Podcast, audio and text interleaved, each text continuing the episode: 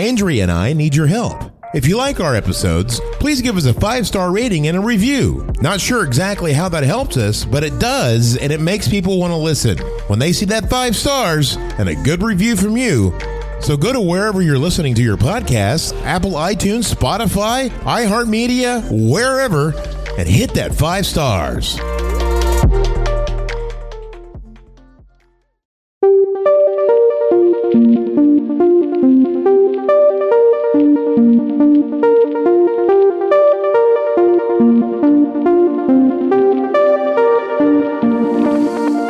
The family, one of the most important things in American life and any life on planet Earth.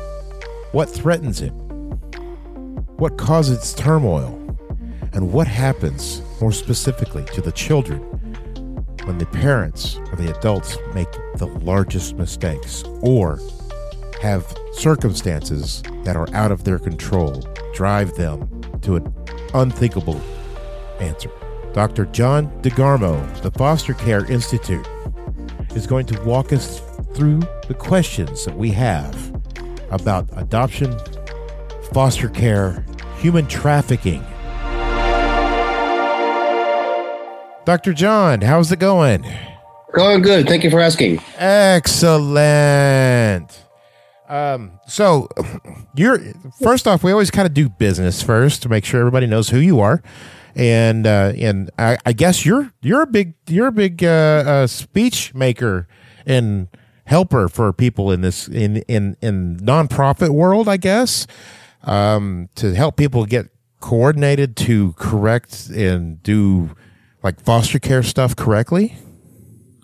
Right, right. Can you can you just kind of give me a little bit more of your background? On that? Sure. Yeah, thanks for asking. So I'm Dr. John DeGarmo, founder and director of the Foster Care Institute. I've been a foster parent myself to over 60 plus children. Um, I've had as many as 11 kids in my house at the same time. I, that's and, that's too much of a party for me. I can't do it. Uh, it's pretty pretty intense, let me tell you.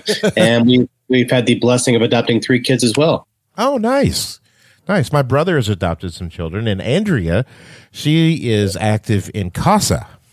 Ah, I love CASAs. Yes, nice. thank you.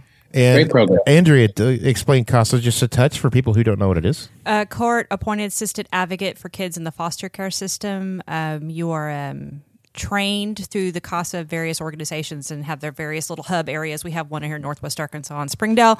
You're trained and you are the advocate for the child in the foster care system. So you, they need a voice. You guys provide it. You are their voice. We're not hooked up. We're not affiliated with DHS, but we do work well with them. We're not affiliated with any attorneys, but we do work with them. And so you are the voice for the child. Yeah. And now uh, you have some specific goals that you may be after in the in the foster care uh, care world, uh, Doctor DeGarmo. Uh, can you? Is there something in particular that's really got you on a soapbox? Oh, sure.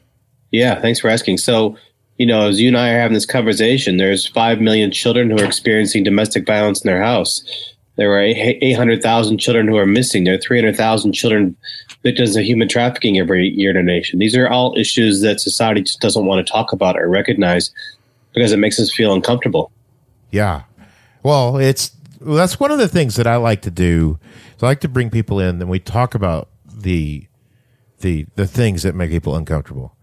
Because, you know, I mean, sure maybe Rogan talks a little bit about it or maybe, you know, you barely hear it on the news, but an in-depth conversation with somebody who is dealing with this on a daily basis is not something that we hear a lot. And most of the time it's either politicized or something like that. And I really, we just want to learn. Right. Right. Yeah, you're right. It is politicized or, or not even discussed. Yeah. Um, so uh, now you do have some books and things that are available that uh, people can look at and maybe buy. That's correct. I've got a number of books, uh, parenting books, foster care books, adoption books, uh, a memoir. If they want to hear, uh, want to read a an emotional story, humorous but sad story at the same time. Yeah, I've got a number of books. Now, what was of all the books that you've written? What's your most favorite? You know, probably my, my first one, Fostering Love, One Foster Parent's Journey.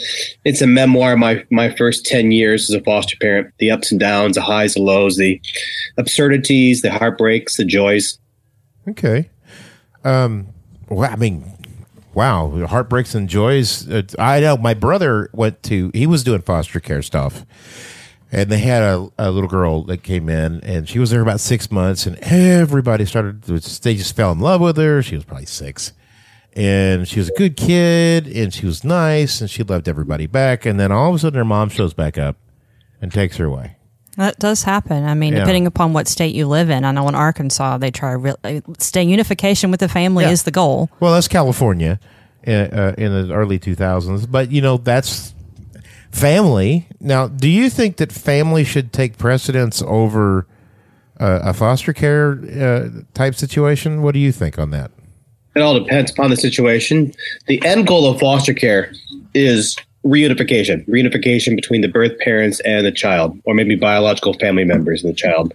Um, 50% of kids in foster care are reunified. Of that 50%, 20 to 30% come back into care because their families weren't ready yet, maybe experienced additional abuse or neglect or abandonment. Um, so you know, it really depends upon the situation. Ideally, ideally, a child would never have to go into foster care because they're li- they're living in a loving, stable, safe home. But you know, we know that's not the, always the case. As I said earlier, five million children in their own home experience domestic violence every year. So you know, if a child is able to go back home and reunite with their family and it's going to be uh, you know safe and stable and, and loving et cetera then yes i'm all for it but if the child's in any way going to be in danger then child child needs to be always placed in place where they're going to be they're going to be safe Yeah. Well, you know, lately, and this is just my personal opinion, um, past few years, the goalposts for what is considered evil or bad behavior seem to be moving. so i would agree And is that a good thing, or are we looking, or are we just going to end up, uh, uh, you know, running into a fence eventually? I don't think it's a good thing at all. I think you're right. The, the goalpost is moving.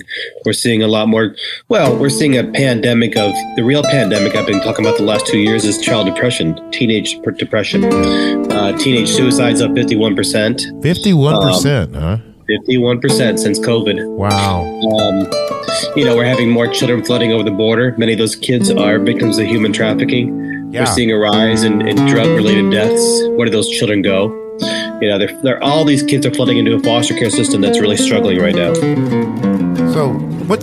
So specifically, which states do you know the most about on the foster care system? Well, I've had the blessing of traveling uh, across our country, working with agencies all over the U.S. If if you would say that you had one in particular that you were more of a master of their way of doing things than the than the rest, is there one that you would pick? Well, I seem to go to Texas a lot. Texas is a large state, Okay. um, and I'm there often working with a number of agencies there. So, do you find that the uh, um, the, the rules are cohesive state to state, or is it just always something different? You know, that's a great question. 50 different states, every state has its own way of doing foster care field, different policies, different practices, different rules and regulations. And within each state, there are many agencies, and every agency often has their own different policies as well. So there truly are hundreds of ways of doing foster care. You know, while there are many, many, many similarities, there's also different We've lost you for just a second. just because might every, wanna- again every state does it differently. We, we lost you just for a second, so uh, if you want to reiterate that again, because we didn't get any of that audio. Sure. Sure, sure. I was stating that there's 50 different states, which means every state has its own way of doing foster care because it's state regulated. And each state ha- may have different policies or practices or procedures or rules or regulations. And then when it, within every state, there's also many different agencies. So every agency also has their different particular policies and practices and procedures. So, in essence, there's really many, many, many different ways of doing foster care. And sadly, none of them are perfect. Yeah. Well, you're dealing with human beings. Nothing ever will be perfect Right. because each, each individual has so many different quirks and different pieces that they just, you know, because they're individuals and you pair that with three other individuals, and then add a kid to it, and then add a judge and a ju- and a, and a lawyer and blah blah blah blah. Every every every time you run into any of this, it's going to be completely different than the last. And I guess that's why I mean I think it might be interesting to have a set of rules that all the shares all the states share, kind of like gun laws uh, in the South and in the Midwest. They all share those laws, and they're part of a pact, a consortium. So that way, when you go across state lines, you don't have to worry about violating the law. You know? True. I just wish, I guess, from my experience I've had with some of the kids I've been paired with, is having relatives in other states and getting approval for them to go to the other state to be able to stay there for six months before adoption is, I think, way too slow. At least in my experience, Is it even possible? It's possible, yeah. I mean, if they want them to stick with family, so if I say, like, I don't know, we had a case where you're in Arkansas and their family member is in Michigan. Well, you have to do stuff here, then you have to get Michigan to go out there, make sure the family's the house is approved Yeah. for them to be able to go. I just that process to me, I just think if I could change anything for sure, that would be the first thing I'd want to do because some of these kids are in limbo, just waiting for paperwork to be pushed. And You're right. You, you mentioned it. You, you said limbo. That's so true. They, they stay in foster care far too long. There's no permanency in that regard. I guess it's with, with CASA advocacy, I always put on my court reports to please keep insane placement if all humanly possible. And they don't always follow, and I, whatever reason they can't, and I understand. But there have been a couple times where I've like argued that point heavily in court and be like, "This kid's been moved six times. This is ridiculous. Can we not keep him in the same spot?" Can Can you postulate uh, on why in the world it has to be so different between states? Well, it is a state. The agencies are the child welfare agencies are run through the state. Um, but you know, you brought up something very, very important. I believe that children should remain in the same homes. The more times they're moved from home to home to home, known as multiple displacement, there there are bound to be issues of attachment, issues of trust. Um, and sometimes that can develop into anger management or other type of disorders or anxieties. So when you say that a child languishes in foster care far too long, yes, sadly, some kids do. And that's true. The ones I think I've never had an older youth paired yet, and I think my next case is probably going to be that. So that'll be a new experience for me. But I was paired with a child for three years, and um, I don't think I could ever do it because you know that's where CASA's is so important because he told me he's a young man now. Gosh, he's probably oh, he's probably just turned fifteen. Yeah, he's fifteen. Okay. Um, every now and then I hear from him. You know, he's adopted now, but once they're adopted, I don't have to be in their life anymore. But there's a couple of them that every now and then they'll call me and or text me and say how they're doing. And this kid does because I was paired with him for three years. And Right. he would he turned to me and he goes, Andrea, you're the only one next to my attorney that's been consistent. Stability. And I was like, well, I'm going to be here till the case ends. That's my, as I'm going to be here. And when his case did end, he's like, where are you going to go? And I said, well, that's up to your adoptive mom now. I said, you know, my turn to go to the next child that needs me. And so he got real upset and he told his mom, he's like, I want to keep talking to her. So, you know, every now and then I hear from him. He's a teenager now. So, you know, but it just breaks your heart though to see all that they go through and Well, I couldn't. I couldn't be an advocate. There's no way because if I got a hold, if I, it, it, it would be really difficult for me not to start knocking people's blocks off with the two by four. I know, but you know, I, I, I'm just not that kind of guy. It's not going to work for me. I mean, it's like Big Brothers Big Sisters kind of thing. I could probably do that, but I, I, I if somebody's abusing a little kid. I'm not the kind of guy that's going to stand there and take it. I, I, it's not going to work for me. but I guess what I tell people is, you know, if I could make one child out there have some feeling of stability so that they kind of they grow up at least to have some sort of a normal life, then I've done my job. So some of these kids end up, some of these kids in the, in the in the abusive homes, they don't end up in the system, and a lot of times, Many times, they do not. Many times they do not. yeah. And how do we? How can we even track it if they don't end up in the system? Well, as I mentioned earlier, 5 million kids every year in their own home experience domestic violence. We need to be more vigilant as a community, as a society to ensure that our children are safe. And that's what happened during COVID. You know, we forced these children to, to go home, to stay locked up at home with the belief that they were going to be safer at home than in school. Well, for many kids, school is their safe place. School is the only place Yeah. they're not being abused. School is the only place they're not being hit. They're not being cursed and they're being raped. They're getting two meals a day that are prepared for them. So when we sent them home and locked them at home with their abuser, Yeah. um, we we were we made a tremendous mistake, and I was crying on the rooftops from that at the very beginning. I was I was saying in 2020 I was far more concerned about the mental health issues than I was of any virus, uh, and we're seeing that come to play right now. Yeah. That's true because I do remember with CASA, with in CASA and stuff, we were still seeing our kids with you know guidelines and things like that. But I remember my supervisor telling me that they've had a huge uptick in cases, and could I take two at once? I could do, you know, you're yourself personally get a lot involved with these kids that sometimes one is just enough emotionally to be able to handle. But I took two, and they they had so many people on the waiting list waiting for CASA uh, That's- an yes, advocate and stuff. different. And so they were still trying to train people remotely and stuff. They were finding ways, but yeah, COVID I think was hard on everybody being trapped and the financial pressures of families trying to figure out how to put food on the table and things like that. It just kind of boiled over. What what would you we have- what would you think would be a, a, a great thing to start thinking about that might help us get ahead of the stuff within the foster care system? Well, we need to recognize the mental health issues that are going around right now with our children, with our teens, and they'll still be they'll soon be parents themselves. So they need to get the therapeutical services that they need. They need to get those counseling sessions that they need, because we're going to have a rush of kids. You know, there's not enough foster parents right now, but we have more children coming in because of opiates. We, there's not enough foster Yeah. parents yet. We have more kids coming over across the border. Not enough foster parents yet. Roe versus Wade.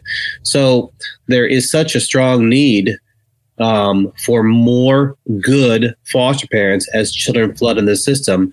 But you know, it starts in the home. It starts in the home. Those families that are struggling, those parents that are struggling, they should have wraparound services with them beforehand, before the child is even placed in harm's way and into an, a home that they don't know. Because you know, it's scary. It's scary for a child being placed in my home. You know, I can offer stability, structure, and what I think they, they need the most, unconditional love.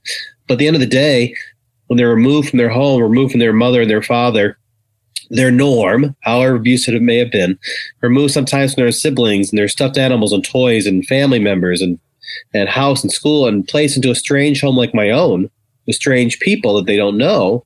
Their questions are, how long am I here? When will I go home? Did I do something wrong? Is it my fault my parents don't hit me? That, that, that they do hit me, that they're in jail?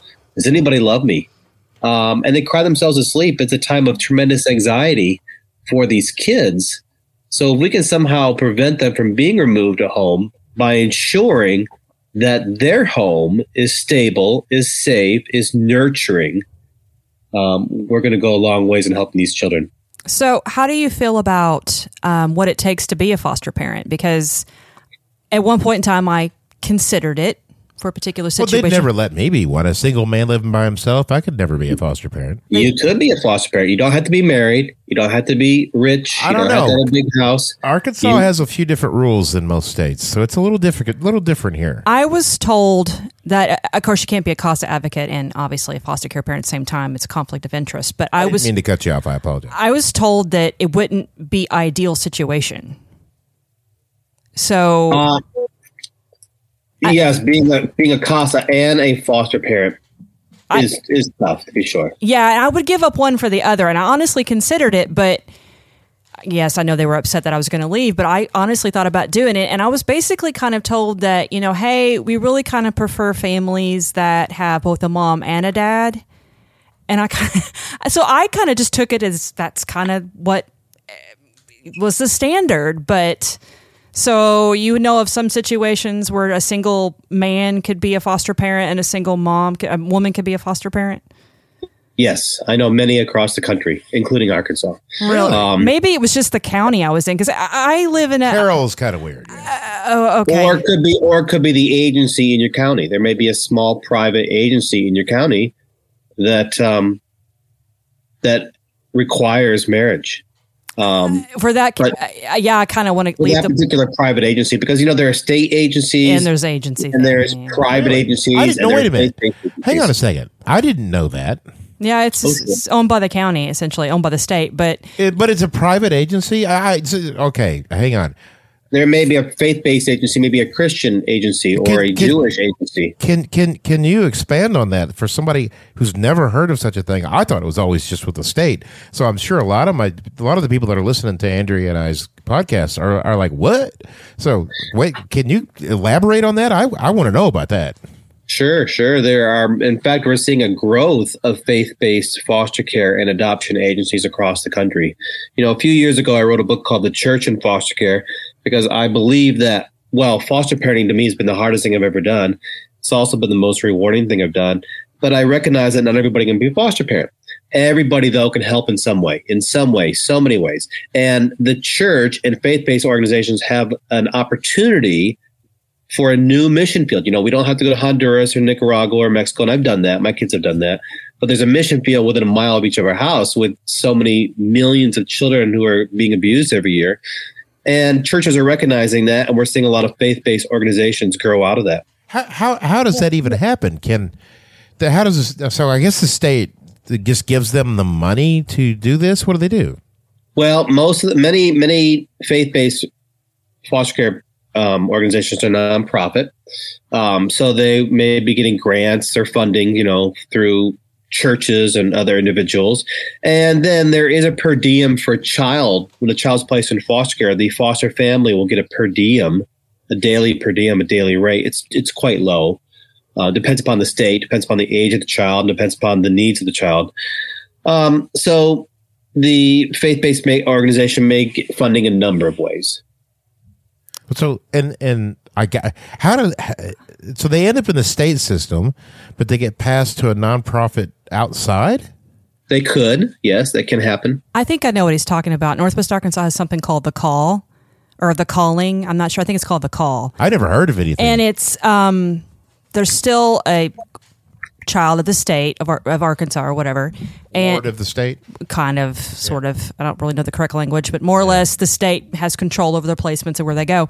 But um a lot of people within um I think it's a couple Baptist churches around Northwest Arkansas all get together. It's like a f- group of family of them, and they all help each other, mentor each other, help each other, and it's a lot of money goes into it and stuff. And they're all a bunch of foster parents. I didn't. s- I, Yeah, I the wouldn't. call is a the call is a large. Is it a large? Okay, cool. already. Yeah, yeah. I'm not Yes. too familiar with it because I didn't even know there was a such thing. we um I haven't really had a child that's been in a home that's associated with that, but I've heard of it through other CASAs. Wow. There's also Bethany Christian Services, which is also another. I've Oh. heard of Bethany Christian. Services, but I didn't know they did that. Yes, yes. So, but don't feel bad because before I was a foster parent, I believed all the many myths and misconceptions about foster care, and I had really no clue Yeah. twenty Well, some years ago. So, For, for me, I have I have zero children. I was married 20 years, but by choice, I didn't want to have any children because I knew that she wasn't going to be able to raise any children, and I couldn't trust her. She and I, I don't care who's hearing this. This is the truth, and that's what I like to do is talk about truths. But you know, she I went on a business trip for five days, came back, she hadn't fed the fed, fed the cat. The cat didn't have any water or any food, and for five days. So I'm like, I, I can't trust her with a kid. So I don't have kids. So a lot of this stuff is really just kind of new to me. So, what are some of the common misconceptions about foster care that you could probably clear up for our audience? That's a great question. That the kids are bad kids, No, they're not bad kids. um, and that the foster parents are crazy. Then that part's Eh, almost maybe. that part is almost true because you've got to be a little bit crazy to bring in children to your home 24 hours a day who are suffering from anxiety, Yeah. Trauma, etc. Because there, it, it's it's. Let me tell you, it's it's difficult, and then the heartbreak that goes involved as well when a child leaves your home because it's like losing a member of your own family. Yeah, you get to know them really well. And uh, there's probably Oh, well, children that, that you don't ever get to know and they're just not friendly. I get that too. No, when a, ch- when a child comes into a foster care home, your your, your good foster parents are going to provide. Uh, well, I think kids in foster care need three things: stability, structure, but they need most importantly unconditional love. They need us as foster parents to love them with all of our hearts because we might be the first person who's ever loved them. And every child deserves to be loved. Sadly, well, though, every don't. human deserves to be loved. Yes, right, right. I, I, I, I really find that I've always found that the stuff that we need as children, we need as adults too. a lot of times we're just refuse to accept the fact that I'm a big 300 pound man. I'm, I'm a big manly man, but I need a hug every now and again. We think, oh, that's not manly. But you know what? Hugs are good. I like them. Yeah, that was one of the things I'd always make sure that the kids I had that they knew that I was coming and I kept my word, and yeah. that I would. Um, one particular case, and I, you might laugh at this. You know, when you promise a kid something, you better be very careful. You know that you keep it. And I still hold grudges over my dad promise me promising me stuff and not doing it. I think I was like ten, and I still remember it plain as day right now. Well, one little boy was not wanting to get his grades, keep his grades he just didn't care. And I asked him, I was like, why? You know, you said you wanted to do, do this in college and things like that. And he's like, why? They're just going to move me, just move me to another school. Right. And I right. said, what will it take for you to have good grades? I said, what would you want? And thinking in my head, oh no, I just opened a can of worms. This kid's going to ask for an Xbox or something that's a little bit hard for me to get. And Can I get a Maserati? All he said was, is he wanted donuts and a Coke. And so I just left the place crying because I was like, oh, this kid wants his donuts and a Coke. And I kept seeing him, asking about his grades. And I got a phone call in the middle of work from one of the um, foster care workers saying, hey, he has his grades. He's going to ring them off to you. And the kid got all A's. Nice. And he wants to know when is he going to get his donuts and a Coke. so, you know, and I'll always remember that that's you brought him well, the donuts and the Coke, though. Yeah, I did. I did. I brought. You brought him like four billion donuts. No, nah, we had a dozen for two people. Hey, man, you're 140 pounds. Come on. See, this child though, this this this this child you're referring to here, very likely may not never had any type of normalcy in his life. You know, he's looking. Many kids, no child wants to be in foster care. It's an ugly label thrust upon them. Yeah. Um, and and they're missing out on a normal childhood you know they see it in the media they see it on tv and the news and, you know magazines the movies etc even at school yeah yeah when they're placed into a foster care home setting they don't have that and the sad thing about this situation he wasn't really in a foster home he was in a shelter uh-huh. a boy shelter so i made arrangements and we sat on the harder. back porch of that place and ate donuts and drank our coke and it was one of the most heartwarming things i've ever done I, I did that with this one dude but it was it was more about pizza and beer. Not for kids. No, kid do that at the. I mean, at the shelter, you probably wouldn't get to go back. So, um, any other misconceptions you'd like to clear up? I think the one that I get the most is like, well, they're never going to change. They came from bad parents. It means they're bad and bad kids. And why are you trying? And I, I, I hate that label because it's like it's not the child's fault. Sometimes they, they just have parents that need a little help and right you know right. it's not the kid's and, and, fault and, and and it's harder to find placements for teenagers yes uh, yes because many many people want the sweet cuddly little baby that they can maybe adopt but they you know there there are so many myths about teenagers as well as they're gonna they're, again they're gonna be bad kids they're gonna be troubled kids or they're gonna i had one lady said i don't want to i don't want a teenager because he's probably gonna end up being abusive like his parents had hit me and I'm like, not every child is like that. I, I understand the fear. There's a chance. She was. She's not wrong, but I don't think she's looking at it correctly because if you know, I look back at upon a time we had three high school seniors in our house. Oh um, wow, what a beautiful time for in their lives. It really was. It really was. They were all from different homes. They all were in different paths. Um, but it was a time of a lot of laughter in our house. A lot yeah. of laughter. Um, you know, and it was it easy? No, it was tough. Um, but at the same time, you know, we could see healing every single day through laughter, through play. Yeah. And um, you know, it was it was very rewarding. Well, it's the saying that I always have is garbage in, garbage out. And what that means to me is if you're going to think negatively, you're going to act negatively and you're going to speak negatively. If you are, are it, it, so if you're only watching and learning and listening to negative things, that's all you're ever going to do. But if you're in a mixed house that you're not used to and the people are positive and not just trying to get a check off of you because you don't have anywhere to live, because that does happen too. It's not as not as prevalent as people think it is, but it does happen. Um, the you know if you're joking with them, talking to them, and tell them, yeah, no, you you deserve this. You you you did a good job at that. I'm glad you said that to that person because that's a really nice thing to say because they could have been having a bad day. Now they're having a good day. Things like that. And it's positive upon positive upon positive. Eventually, all that garbage that they've been consuming is going to be gone. And all that's left is what they've been consuming, which is positivity and, and, and, and a bright outlook on life. So, Uh, you're right, but you know, for so many kids, they're a product of their environment, and they're not getting any of that. You know, for many kids, um, it's generational. Their parents are abused, their grandparents are abused, and they just pass it on. You know, so many kids I've cared for in our home who become members of our family, they're coming from an environment where their own parents were also in foster care, and they never got the professional help, the professional counseling or therapy that they may have needed, and they don't know how to be a parent because no one was a parent to them. Yeah. This is kind of a question I've I've also um, kind of want to get your opinion on. Um, I've had some experiences with a couple foster homes that made me very uncomfortable. Like I just got a bad feeling. The kid gave was giving me some information that kind of made I was kind of like, uh, I have a bad feeling about this. Yeah. How do you how do you feel about You the? shut one of them down. Uh, yeah, I did. She was not She deserved to be shut down. She That's was- all we need to say. yeah, she was not treating the child well. Yeah. How do you feel about the people that just use it for a paycheck?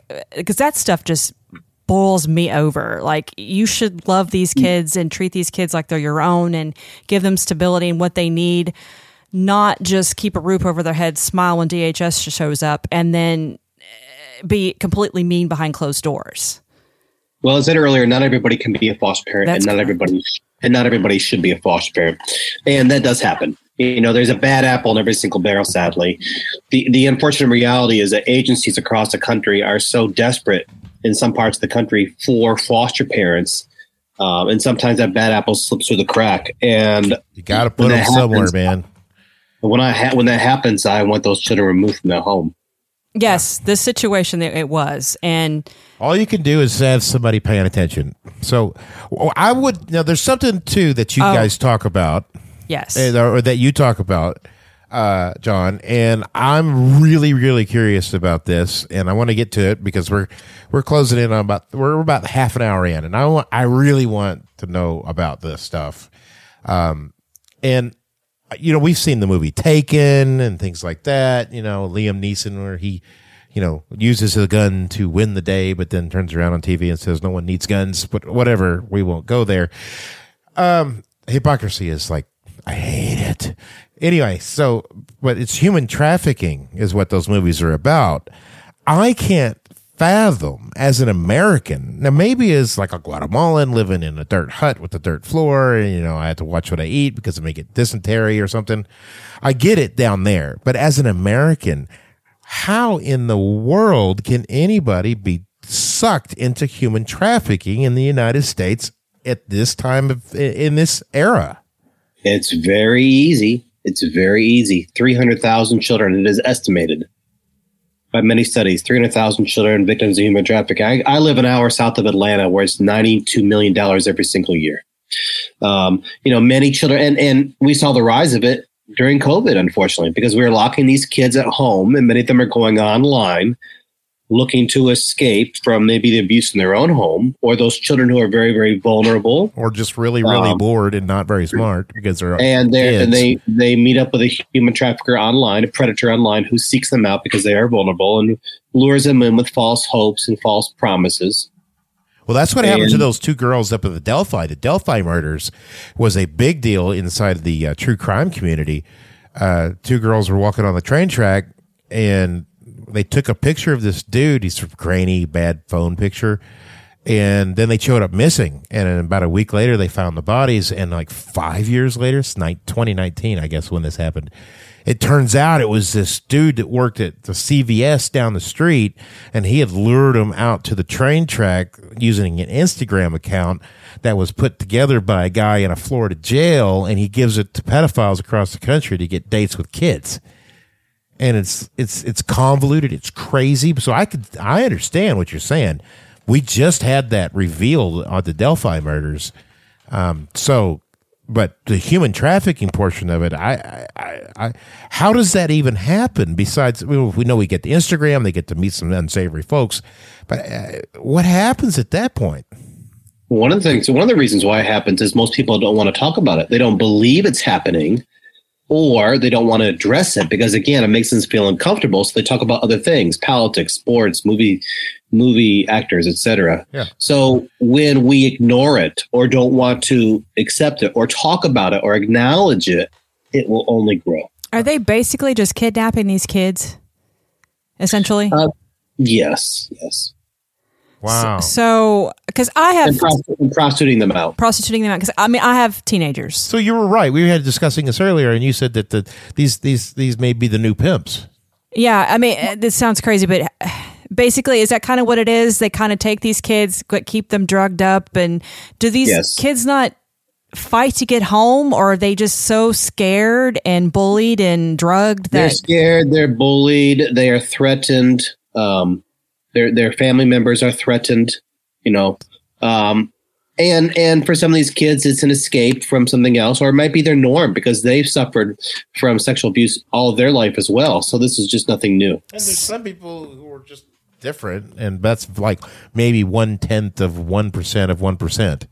You know, there's there's always somebody that's interested in something. So, how do you protect your kids from this? I know everyone's like, be careful who you talk to online, this and the other, but some. we you know we get the things like the satanic panic back in the 80s where everybody thought there was cults going to kill the kids and they're doing human sacrifices and the fbi investigated and nobody's doing it so it, that, that doesn't help with stuff like this because you know wh- what even is it i don't have we even addressed how this begins Well, you know, you, if you are if you are watching, you're seeing in the news often about police arrests, breaking a, yet another child sex trafficking ring, and and you know what happens most often in America is during the Super Bowl week really uh, at the Super Bowl event. Oh I've yes, that's heard that. What is it about Super Bowl? Because nobody's paying attention and we're watching the Super Bowl. I mean, why Super Bowl weekend? because the entertain because all the entertainers and athletes are there, and people from around the world are coming there with high money, and so that's what some of them do. Let's let's look at Jeffrey Epstein. yeah I honestly Oh. don't know much about that guy other than he well was. the problem is is epstein fil- flitters into the the political because bill clinton was one of his better friends so it becomes difficult to decipher what epstein did versus what he was what what the rumor mill hit and and a lot and then you get a lot of people don't want to talk about it because it hits close to home because of it's their politician guy that they liked hanging out with this dude so we don't, we don't want to talk about it because it makes us look bad and and I just want to know the truth is all I want to know Well, I was aware of him on my radar 10 years before he was arrested. And when he was arrested, I told my wife, I said, he will be, and I put in air quotes, dead within three days. And sure enough, he was. Yeah Um, but, you know, again, it, it happens all around us. And it happens to those children who are most vulnerable. You know, they're, they're seeking something in life that they're not getting at home. so, how do we protect our kids? Make them aware Well, of you mentioned uh, you mentioned online earlier. That's one way to do it, and that is to be consistently vigilant of who our children are chatting with online, who they're friends with online, what games and chat rooms they're playing Yeah. online. games. And chat rooms are a big deal. Back in 9 11, they were using chat rooms on games to tell the terrorist buddies what the plan was. So, chat rooms is something they've been using for a very long time to do clandestine work uh, to, to, to either terrorism or trafficking or drugs. I kind of thought Man. chat rooms would be out of favor since TikTok is all the rage. No, no, game game chat rooms are where predators can find kids. Yeah. um, social media, of course, and, and you know, of course, the predator is many times they are having a another image. You know, they're, they're using Oh, yeah. a pseudonym, they're using a false profile. Kind of like 20% of the girls that I went out with after my divorce. Oh gosh. What? but no, they're they're bad about that. They re- they really truly are, and, and it's like I, every week we talk about this, and it's if you see it on the internet, it doesn't it doesn't mean you can believe it. There used to be a saying: just because it's written down doesn't mean it's true. and you know, it's it hasn't changed. It's still the same thing. So what? So okay, Abraham Lincoln said that. Remember? Yeah. So be vigilant. Is there for I don't know for yes I get the internet, but is there anything else we can do like? Eh, Be more vigilant about uh, being in, I don't know, in public areas with young ladies that look distressed. Um, yes, that's correct. Bus stops, bus stations, Well, truck how do we- stations. how- I get the bus stations and the truck stops because you know there's that's that's a life uh, that a lot of people live that no one talks about. Uh, they get on the. That's why the best use of CBs these days is to call in and get yourself a girl when you go to the truck stop. Large airports as well. Really? Okay. Really, airports. Sure, sure. Fly 'em in and out. Oh, That's true. that makes sense. But where would you do it? Just to go down to the Drury next door? What would you be doing? I don't get it. I mean, if it's airports with any type of young girls that look like they're dressed provocative, But they, I I'm don't sure think they it always is that way. No, they probably are dressed in jeans and a t-shirt, hanging out with an older guy. But how do you? Yes, How do you? That's you? correct. How do you know that that's that that's a human trafficking versus someone? That's just grandpa, and grandpa's a little weird. yeah, or um, somebody with uh, an, an older cousin or something like that. I mean, if that was the case, I'd be stopping everybody all the time, wondering what's going on, and I would probably You go are into slightly paranoid about be this, going to mostly jail because you myself. have kids, and I get that. It's because this kind of stuff is really like it breaks my heart, So and I- I would do anything for mm-hmm. any little kid. I'm trying to look at it from the other, you know, not the other point of view, because screw that. I'll, you know, I believe in public hangings. I really do believe pedophilia would, the rates would go down with public hangings. You're convicted of it, and there's no possible way out of it, and we know you did it. We're just going to hang you in the square. No. I think I, I, the rates would go down because a lot of those but- guys are cowards. So, is there any other type of signs where I'm not literally not stopping every little young lady in the airport, or is there anything else? There are signs. There may be tattoos. There may be, um, there may be fear or, or in their eyes, or, or aversion, not looking at the people in the face, in the eyes. Uh, Okay. There may be bruises or dark marks. Um, there are also the clothing as well can be a sign. What do you mean You by know, the one of the things we need to be aware of is, well, when you want to talk about human trafficking, we need to be aware of what some of those signs might look like. Yeah, because honestly, I mean, I'm not complete 100% aware of like the subtle Well, stuff like airports. I mean, we mean, have a lot of poor people and they're not necessarily poor as in world standards but as far as us standards they're low income and that they do the tattoos the, the kids do the tattoos they wear the the the weird you know sometimes what we might call as, a, as 40 year old adults plus weird clothes and things like that and they just do that because they want to so how can you how can you disseminate between the two, especially with the world of tattoos being so free and open now? Right, right. And there are other signs as well. Maybe poor living conditions, or if you know of a place where there are many children living together in a very small. That would be the number one giveaway for me. Um, There's like five be. girls living there and they don't go to school. Yeah. A child who is unable to speak for themselves. Um, someone's always speaking for them or hovering over them. Um, if it, you ask a child and their answers seem to be scripted or rehearsed, that may be an example as well. Because I mean, I've, I'm a nurse, so I've worked emergency room and ICU, and we've always have to ask these certain questions and things like that. And if there was ever anybody that I felt like was a little off in their way they were saying their questions, I would always separate them from whoever else was in the room. Right. Uh, but there's a couple times we ended up literally security or somebody would go be talking to the boyfriend, and then we'd like have the girl even at the back, back exit go into a shelter. But So, have you been able to interview uh, any of the girls that have been rescued from human trafficking? I have had children living in my home. Okay, so I mean, obviously, we don't know. We're you know we know each other on the internet. That's what we do. so, um, the question I've got is, how did it happen? Eh, Just the, the the story you hear most often. Did they go over to a buddy's house and they smoke some weed, and then all of a sudden they find themselves being sold uh, on an hourly basis or permanently or what? Many times, children will develop a relationship with a predator online, and he will groom the child, and the child might run away from their environment they're in To go to the live with them? promise of something better. Okay, so once they get there, then what happens? Then they're trapped. H- how do, they're enslaved. can you elaborate on that? I, I'm curious because as eh, I, Andrea and I are very assertive, aggressive people. If we want to do something, we're going to do it. If we don't like what you're doing, we're going to let you know, and we're going to fight.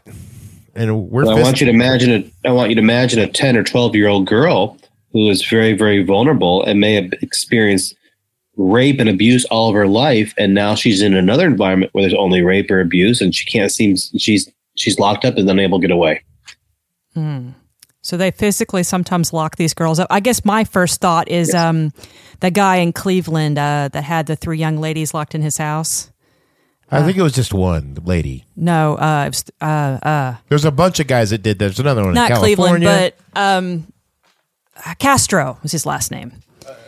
Is that that chick that came out of the window and started screaming and helping? Yeah? I mean, he he locked them up physically in a room. yeah, she's destroyed as a human being. Unfortunately, hopefully she gets better. But um, is it kind of like that situation where they're? I guess Hollywood, Yeah. unfortunately, like moviefies it so much that it's hard of us to think if there's anything else other than what we see on that, which Yeah. is them. I don't know who you are, but if I find you, I will lie to you and tell you I'm somebody I'm not. and chained to the wall and that kind of thing. Sorry. Yes, it can be that way. And of course, a child can be so, so afraid and so intimidated that they are not going to try to get away because there is somebody watching them at all times. You know, it, it, it, it looks different for the different situations, but again, it's, it's prevalent across our country. And sadly, it's a very, very big moneymaker. Wow. I mean, I just it just doesn't make any sense. I'm still trying to get my brain around it. I just don't understand. So, are these young ladies, or is there young men also trafficked? I'm sure there yes, yes, absolutely right. So, if they just used for just as a sexual encounter for any adult, it can be. can be. Yes, What right. else could they be used for? I In other countries, it might be labor. Labor. labor. Yeah, they end up being slaves basically a lot of times. yes. and and literally slaves. You're gonna go out and, and you're gonna go fix this guy's plumbing, and when you come back, your mom will still be alive. If you come back an hour later, I'm gonna kill your mom. You know, crap you like know, that. human trafficking, human trafficking globally is considered to be a hundred and fifty billion dollar industry every year. Yeah, there's a reason why everybody was in the slave trade in the 1600s. so, gosh, uh, what do we? What, what would be an advice to someone like me to help? Is it just be more vigilant of your kids on the internet? Mm. Yes, who their friends are as well, um, who they're associating with. You know, if you see an extreme change in mood or behavior, or they're wanting to spend more time by themselves in their bedroom, or more time online or on the phone, uh, they're not wanting to answer your questions anymore. Those those could be signs that there may be trouble. Unfortunately, it's also being a teenager. That's the hard part. You know, Yes, but you need to speak, stay even more engaged with your teenagers as as best you can. So You I've know. got a person that I know that I won't say anything about uh, because they're close type family. Um, but I know this other person that has a child that can't seem to break free of being at uh, her home. And she can't do it because mom is in everything she does, controls it all, and and then when the kid reacts and acts out because they're trying to become an independent individual, uh, she basically shuts it down and says, "You can't do that. You're going to die. You're going to live under an overpass." And I don't want you to do that. I'd rather you live here and I pay for it than you live under an overpass. And that is just as detrimental to this adult man now, or adult female, I'm sorry, adult female, as it would be to, I mean, you, eh, the worst thing you can imagine. How do we know where to not, how do we know where to draw the line between we've, we're, we've got them locked down, we know everything that's going on, but if you do that, you're going to hurt them as well. And because I've, I've, I've seen it personally where do we how do we get a balance where's where's the balance Well, the old saying, if you see something, say something, is so important. Because if you suspect child abuse is is happening somewhere, or a child's being trafficked, or whatever it might be, if you suspect it, but you don't say anything, you could have been the, that child's only chance for survival. Right. But how how do we? I mean, if we're watching their Instagrams, we're watching their their Snapchats, we're watching this stuff, and we're and we're looking at it. How far is too far to where they're no longer independent people? Well, a lot of our children today are, I call it slaves to technology. They spend all their time. They don't know how to communicate. They don't know how to look someone in the eye. They don't know how to write. They don't know how to socialize anymore.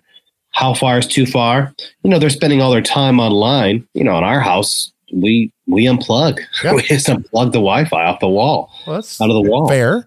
I mean, that's that's not like reading every text message because I, mean, I, know parents no, that do that. But but right, but now we do look through our children's phones. They know that we're going to look at their phones if we suspect anything, because we're not. And people might say, "Well, you're invading their privacy." Heavens, no! I'm protecting them.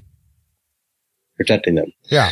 Because you know, uh, so many children today have, you know, the more friends they have on social media, the better they feel about themselves. Well, no child needs a thousand friends yeah. online because if we just take if we just take 10% of those as bad eggs well that's a lot most people only have 200 connections in their entire life this is correct so uh, yeah and that's just that study that's been done in so yeah to have i've got 3900 facebook friends but that's because i've been marketing my crap out of my facebook since 2000 and whenever it came open as a facebook page and you're an adult who has their, you know, you you are hopefully fully developed uh, frontal frontal cortex. Yes. But for children who are unable to make uh, mature decisions and have and have uh, reasoning skills, they're just going to get as many friends as they can. And again, that's where those predators are going to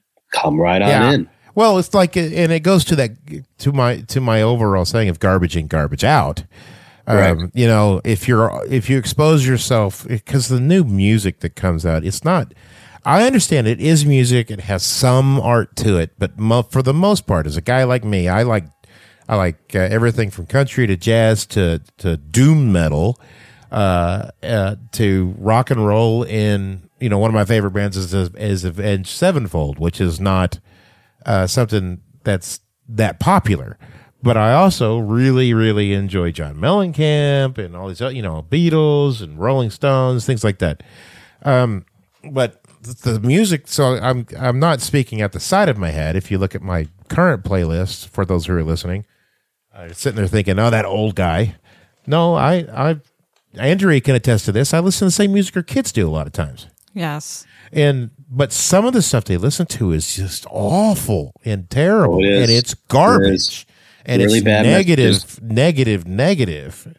Right. I mean, Poison and Aerosmith, and there were the and and and uh, uh, you name them bands out of the '80s and '90s, even even George Michael's stuff in the mid '80s or mid '90s was still tamer than the crap they're listening to today. And if Quite you, so. if you if you bombard yourself that 24 7 you're going to eventually start, mm, lack of a better word, pooping that back out.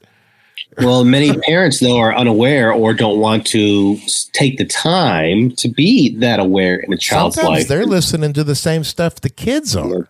Could be, could be. I think it's you know when we get when we when we start moving more towards a modern culture to where in in modern in modernity today, you know, religious people who claim to be religious is dropping by what five to six percent every year or, a decade. I can't remember what the statistic is.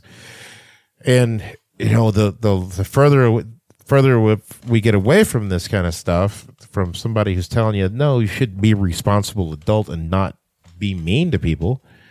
You know, we just keep seem to be drifting further and further and further away from having a set of ethics that will work and it's our children who suffer the most. So I've got a question for some of our listeners out there. Sorry uh, for the preaching. I apologize. Um, what signs would you tell a child or a young adult that might make them open their eyes or make them a little bit more aware that they are getting sucked into this hum- the beginnings of being humanly human trafficked. Or or just Um, you know they want to take pictures of you and sell them to their buddy, that kind of stuff too. if somebody's reaching out to you on hand uh, online and you don't know and wants to and asks some very strong questions to you if somebody reaches out to you online that you don't know that is asking for pictures of you if you're spending many many hours in social media and don't want to uh, associate with other people outside of being online. There there are many there are many um, signs if you will. So how does like what is there any particular particular type of like I don't know phrases or things they do? Like oh your parents sound really awful or like little catchphrases some of them use that might kind of make I guess what I'm trying to say is is, is there anything in particular tricks that they do to make a child start going that direction like phrases do they make them maybe start hating their parents do they make them kind of like you know that kind of stuff Yes, they also may. To yes to that, they also may uh, promise jobs of modeling or acting or being a um, That's the a- age old ones, isn't it? right or being a maid uh, at a high end um, house. You know, caring for children who are, are, are for the rich and famous, so to speak. It still does not Um, preclude the do not get into the white van that says free hugs. Don't get into that one either. so it's kind of like they use a lot of trickery so to speak Absolutely. You know, day, gone are the days where when I was a child back in the 70s, um, my parents told me not to accept candy from a stranger. But those strangers are online giving those kids candy, Yeah. if you will. Okay Yeah, they'll give them 20 bucks. and say, oh, I wanted to go out with my friend. They'll send them, send them money because Correct. they know what's coming back around. Right, right. And they get them in young. They get them in young. Yeah, yeah. Nine year old's going to be like, oh, cool. 10 year old's going to be, all right, I got 20 bucks. And for a child, now for now, keep in mind for a child who's experienced sexual abuse all of their life, and somebody asks them to take pictures of them um, with their shirts off, um, you know that's normal for them. yeah, it's it, the dad does it. What's the big deal? Correct. makes sense I mean, yeah, I mean, it's, it becomes a standard.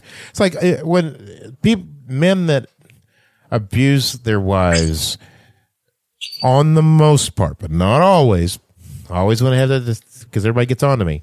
For the most part, their dad abused their mom, and they saw it happen. Yes, generational, as I mentioned earlier. It's it's just a statistical thing. It, it- that's the way it works. Just like I act like a crazy person. Well, my dad acted like a crazy person. You know, I'm the- I'm a I'm a complete knucklehead sometimes because I can't shut my mouth long enough to say anything important. is there is there any like type of advice you might want to give our listeners while we're probably we're probably getting close to wrapping up aren't we Yes, to be to be vigilant. Always be vigilant. Again, don't be afraid of invading the child's privacy. You are protecting the child. You are checking their online texts and and contacts and seeing who they're friending. You're looking at the games they're playing, the movies they're watching. You're seeing how much time they're spending alone in the bedroom online. Um, there's there's a number of things you can be doing, but you know, most importantly, you just got to be involved in the child's life. You've got to be involved. If you're having the phone and the tablet be their babysitter, then you're going to have problems. Hey, the TV was my babysitter. Just saying. it was. I mean, every kid of the '80s. i think it probably was yeah, for all of us But the TV wasn't on all tw- 24 hours a day. And if you turned it on at 2 o'clock in the morning, dad got out of bed and says, What the hell is the TV doing on? yeah You know, and then you got you got your butt kicked and you got thrown out of the house or, or into your room or, you know, got all your toys taken away or they took away your allowance. Now it's like, eh, I don't care. Because they're doing the same. The thing about it is, I think what part of it is, is the parents are doing the exact same thing. They're doing the exact same thing that the kids are doing possibly sitting there on Facebook, Instagram, and and and looking at crap on their phone, just like the kids are. we model the behavior that we want our kids to to do. Yeah, yeah that's true that's exactly. Oh, my kids are a monkey see, monkey do. I do agree with that. Absolutely. Um, so, uh, where can we find the material? Any of your uh, materials, and what website? If somebody wanted to go and and look and see your website, what would it be? I appreciate you asking. A quick search online for the Foster Care Institute will bring up lots of articles. We've talked about these issues today human trafficking, child abuse, five ways to recognize human trafficking, eight ways to stop human, uh, child abuse, things like that. My TED talk is on there as well, and all of my books. Okay. And uh, are your books just available on your website, or can they find them in the bookstores? Or yes, they can find them in bookstores. They can find them on online, my website, etc. Right. Okay. correct. And so you're also doing speeches and, and public uh, public talks too. Okay, is there anything coming up that people could find you if they wanted to go and, and see you in person? Yeah, I'll be in Iowa coming up soon. I'll be speaking at a, a church in Iowa, helping them create their own foster care outreach program, foster care ministry, if you will. Nice. I'll be in North Carolina coming up soon. I'll be uh, speaking in Georgia soon. Um, doing an event in Canada coming up as well. Have you have you ever thought about? Uh, we've got what's the big church? Cross Church uh, is Ronnie Floyd's church, I think. Still, he used to be the Baptist, the guy that ran the Southern Baptist Convention or something like that. Have you ever considered talking to these guys? Uh, I haven't yet. Perhaps I will. Yeah, they're huge. Well, they're they're they're developing into a mega church. So they they started to become a mega church, and then they started to branch and cut it out from being a mega church to just being a slightly large church. And they started building other churches somewhere under the same brand, but you didn't go all to the same church. But it's it's a Baptist, it's typical Southern Baptist uh, church, and it's one of the largest in the in Northwest Arkansas. So it, it might be someplace to start with that because I, like I said, there's not a much outreach on this stuff. Cause I didn't even know the church could do this. I didn't even know that existed. Right. Right. So you had a question. Looked like Andrea. What was? No, no I'm good. Oh, oh, did I? Just, I, I make you forget it by talking too much again. No, you're good. He's answered all my questions, and I appreciate you um, being open and honest and giving us good tips. I think it's good for the listeners to be able to understand a little bit more about human trafficking and how so they can prevent it. Is is your foundation a charity? No, no. I, I work with child welfare organizations and agencies across the country and across the globe. So you deal with more governmental type agencies? Oh no, not necessarily. Um, many faith based, maybe private agencies, any anything that's related to foster care or adoption or human trafficking or child abuse. Okay. I'm in there helping. I'm working with legislators across the country trying to reform the system, make the system better. Well, if there's uh, one thing you could get done uh, that would help almost every state, what would you like to see done?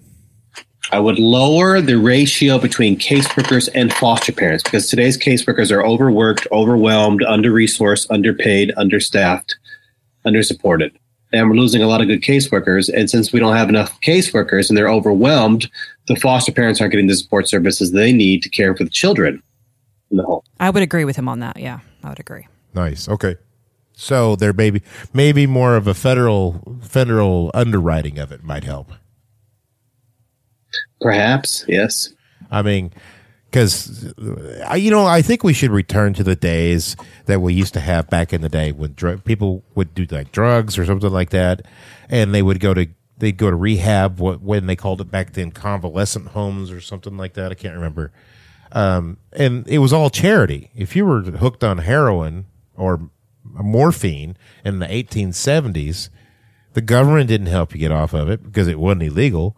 One and two, the, you know, if you needed to get off of it, the, the, the churches all put up these charities, and that's where people went for this stuff. And now it's like that doesn't even exist anymore. It's all either for profit or state run.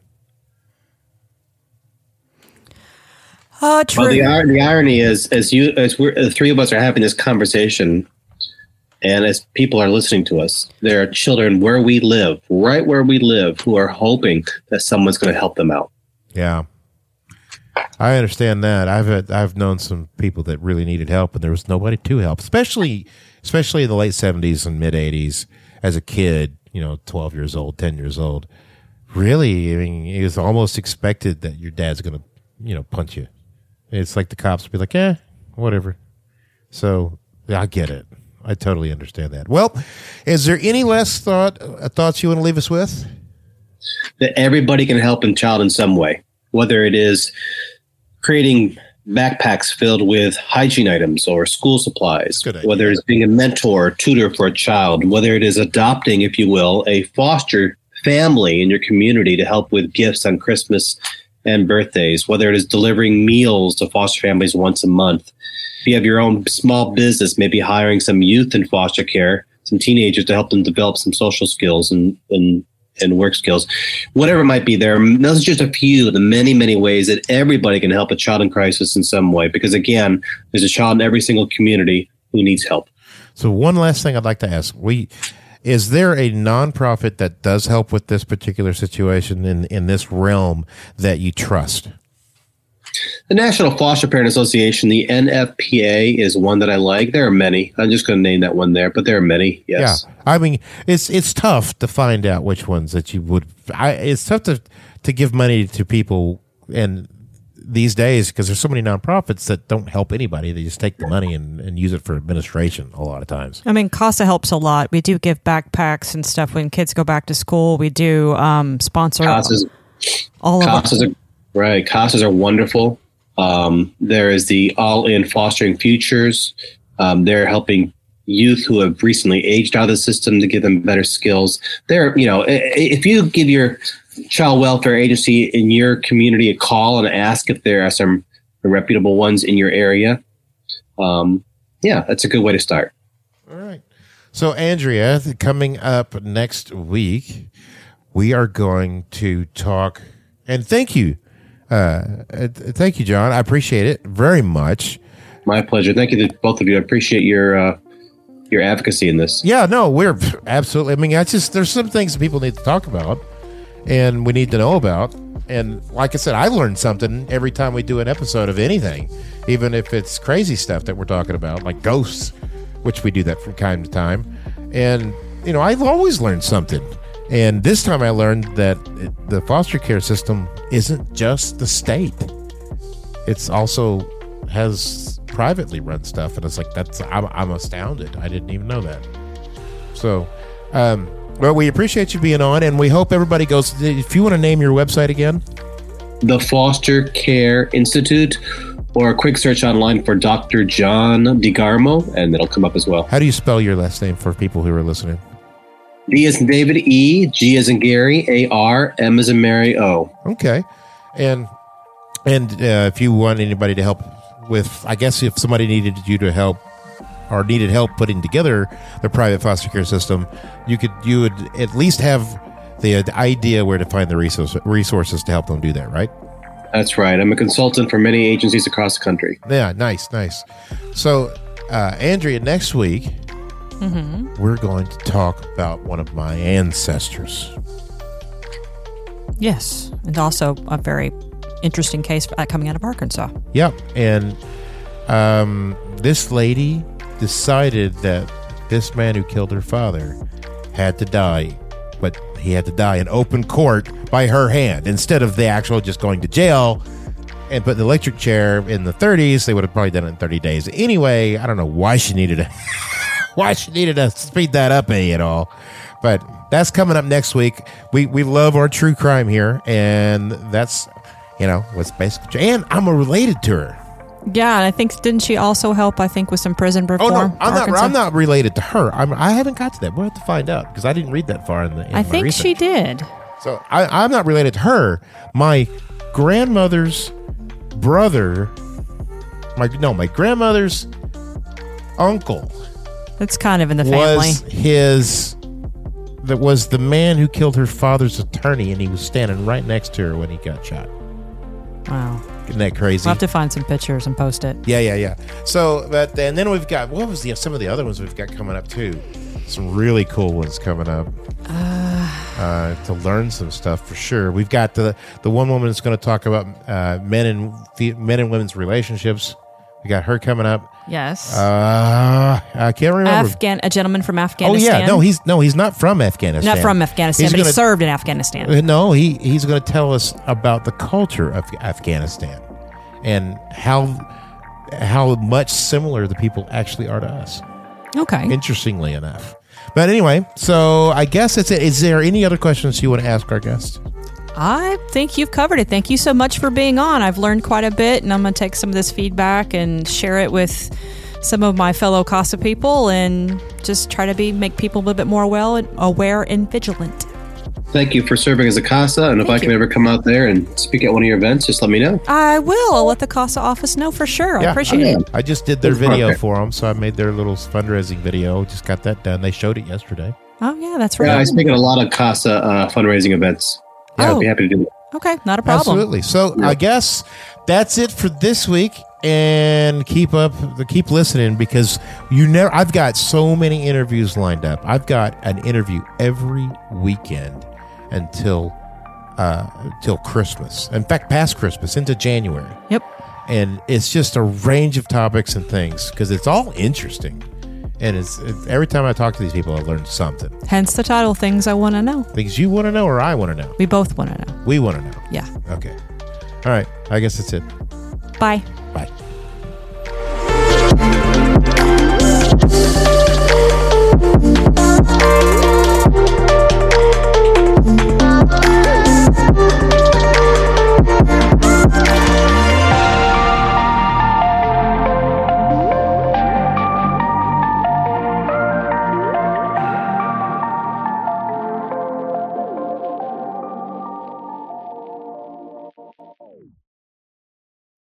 Andrea and I need your help. If you like our episodes, please give us a five star rating and a review. Not sure exactly how that helps us, but it does, and it makes people want to listen when they see that five stars and a good review from you. So go to wherever you're listening to your podcasts Apple, iTunes, Spotify, iHeartMedia, wherever and hit that five stars.